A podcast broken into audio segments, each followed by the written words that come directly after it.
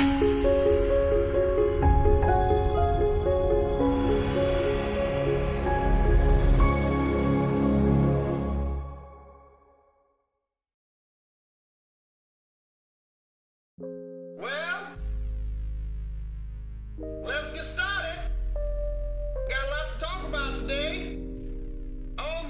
Welcome to the well on this morning. I got brother Brian, sister Danetta, Elder Charles on his first time on the well, and sister Trinity. How you feeling on the day? All right, on today I want to talk about why do people feel the need to keep up with others, even if it means putting them in the debt or others. Elder Charles, have you experienced, have you ever dealt with or done it yourself or seen someone go out out of their means? Well, there was a time when some of my friends went to a restaurant. Uh-huh. And when we walked in, we were in high school, you know, we are on a field trip, and I'm like, whoa, man, this looks kind of expensive. One of my guys nudged me. He was like, man, never say it's too expensive. You know, just, you know, just act like you can pay. I'm like, but we can't. You know what I mean? He's like, nah, man, just, you know, you don't show it. You know, come on, we just say we'll move on and we'll go somewhere else, you know. Gotcha. But there have been times when I wanted to put on a good impression, you know, to a young lady and knew that I didn't have the money, you know, or I felt better when I was driving uh, mom's car, you know, because I knew it was a nicer car. And I, yeah, you know, it's easy to impress, you know, so I have felt the burn. Gotcha. Danetta, have you ever felt the need or the pressure to keep up with others? Um, sometimes I remember when um all my friends were graduating like two years ago from college and I was still in junior college, I did feel like, wow, I'm really, really far behind. You know, I got to catch up. I need to hurry up and get my BA so I can finally, you know, keep up with my friends and be amongst the college graduates. So I have. And in our church, the black church, it's even a different kind of a thing. You know, you notice that we like to dress up a little bit more. You know, and uh, during the, we can go deeper into the history of it, or you know, why did we felt the need to do that? And some of our other brother churches of other ethnicities can be seem to be more relaxed, you know, at church. But that's a whole different subject. When we come here now, we like to give off the impression that we already have it all together. Um, it's like walking into a, a hospital, acting like everything is all right with you, but you're at the hospital. I think sometimes it's uh, it's something we've been dealing with since we were young. You know, a lot of times I think it's like a competition. You know, it's a lot of times if your friend, if you're playing basketball, you're like, oh, I can shoot better than you, and I can. and- or you know, or or you have some shoes on, and they're like, oh man, I got the the new pair of Jordans, or I got the new this, and so I think it's just something that we carry, and as we get older.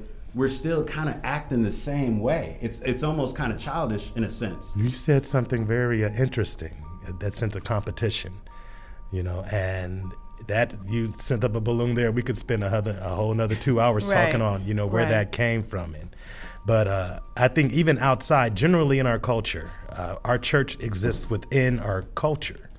You know, so our culture, we have a weird way of defining happiness or the pursuit of happiness. Um, we even ask each other, how much is he worth?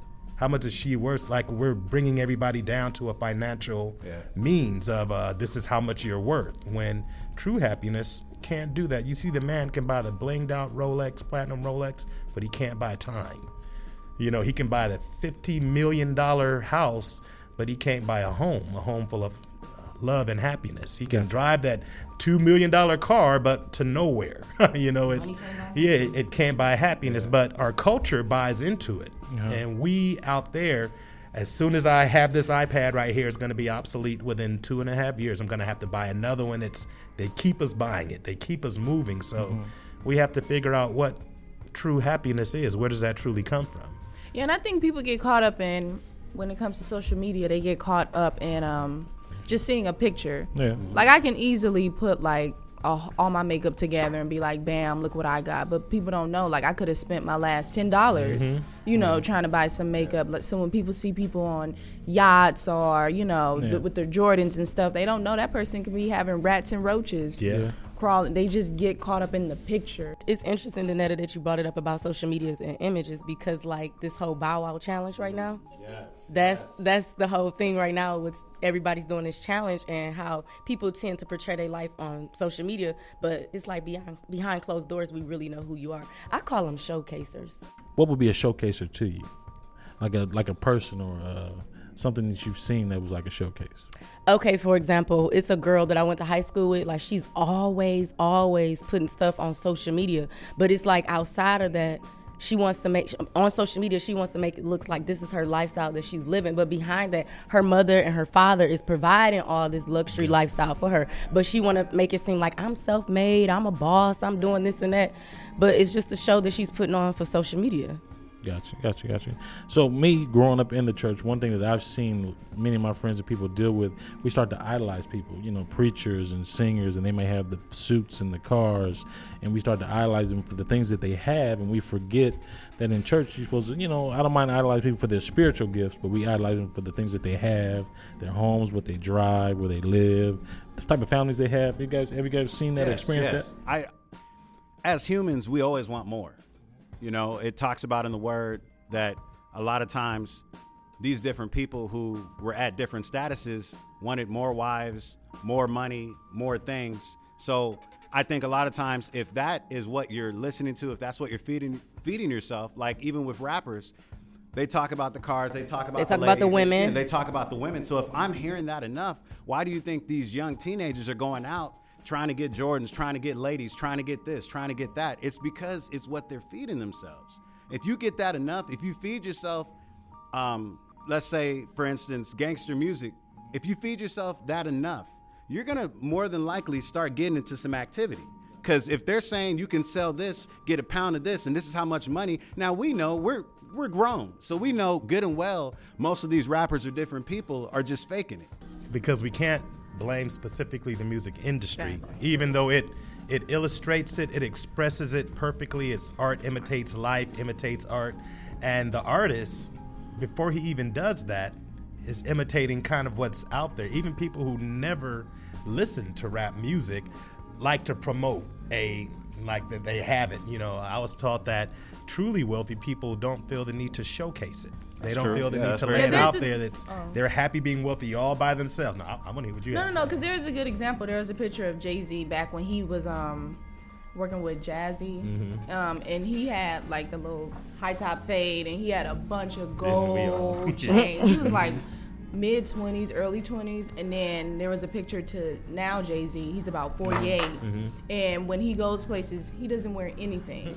He wears a simple button up, and he's almost, you know, worth a billion dollars. So Stealth just, wealth. right? Like Yeah. when he was younger, he was like, "Yeah, I gotta walk around with all this gold. I gotta floss. I gotta do this," and he probably didn't have much. because he probably didn't know no better back then it's like when you know better you do better Right. And then it's also like he said, like when you really do have it, you don't have to show it. You don't have to have layers of gold chains. Mm-hmm. But I think- always feel like people who never really had anything, like that's how they, they tend to showcase a lot. Because I was like the way I was brought up, like I don't I don't have to boost and brag on what I have. Like it'll just show for itself. So I feel like people who do that, they never really had much in the beginning. So it's like they want to show it. Like look what I have now.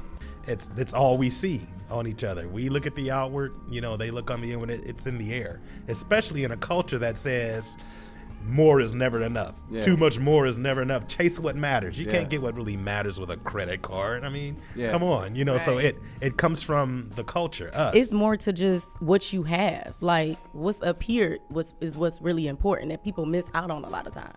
Well, I mean, you, you're saying that now, but what would you do if a guy in just a regular, you know, Kia approached you and was like, "Hey," and you can tell that he didn't have much. He just his shirt was maybe a little wrinkled, or it wasn't the newest shirt. Let's put it like that. It's creased, but it's not the newest shirt. And he tries to approach you, right? How, how are you going to react? He's a handsome guy, but then a good the question. next following That is a week, good you get the guy who has the BMW. He smells a little bit better. He has the, you know, the Tom Ford on. Keep adding and on. then you Keep know, adding on. But Keep I'm not even adding on. impressed by You know? all of that. Like, you know, but I, I got you. I got to come back for what you're asking me. Now, when I was in my early 20s, my boyfriend at the time, I met him. He was just coming from the plant because I'm from Detroit. He was coming from the plant. So he was like, you know, in his worker's clothes. And he, back when cornrow braids were in, Okay. you know, his braids wasn't the best. But our conversation, we got to talking. But then when we went out and then we went out again, his wardrobe and everything was completely different. Okay. So I could have judged him then, but I didn't. I There was it is. open to his conversation. You Now, know, but no, but some, you know, but let's be honest. Some ladies and some even young men, they will judge by the appearance. So They I know will. You're saying it's They all will. about what's up here in your heart. But sometimes th- when people stun on people, you like the way they stun. You like, dang, you really look good right now. And and they could mm-hmm. not even have all that. You She said That's something very important though. She Thank said, you. The conversation. Exactly, You it know, was the conversation. Even though he might have been dressed from the plant and the Yeah, he was. was. was cool, you know, and, and he might have been he might have Yeah, smelled yeah. like he came from the plant.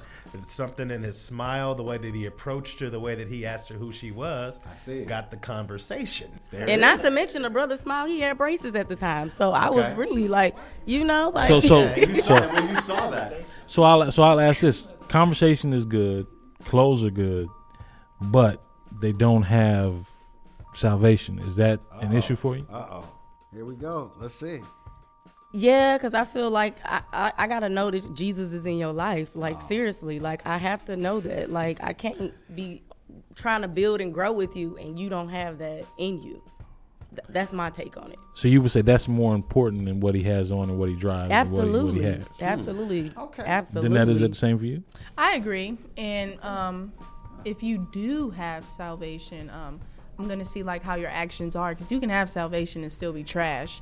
So if you do have salvation, I'm gonna hold you to an even higher standard. Because I'm gonna be like, well, how are you with your Well, I- salvation? I, think we can do what's in Romans, where you know, not conforming to the world's patterns. If the world is doing things a certain way, if they're looking at you, if they're judging you, if they're saying, "Oh, okay, well, he has a BMW, he has a lot of money," we have to renew our mind on a daily. And the only way that we could do that and and have a changed mind uh, is by reading the Word, by going to church, by you know praying and fasting, and you know trying to trying to do something along the lines of what Christ did here on earth. Well, this has been a great subject on the day. Thank you for joining us on the well.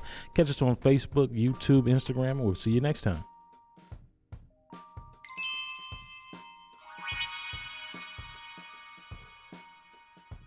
Looking for more West State TV original content? Like and subscribe to make sure you never miss a video.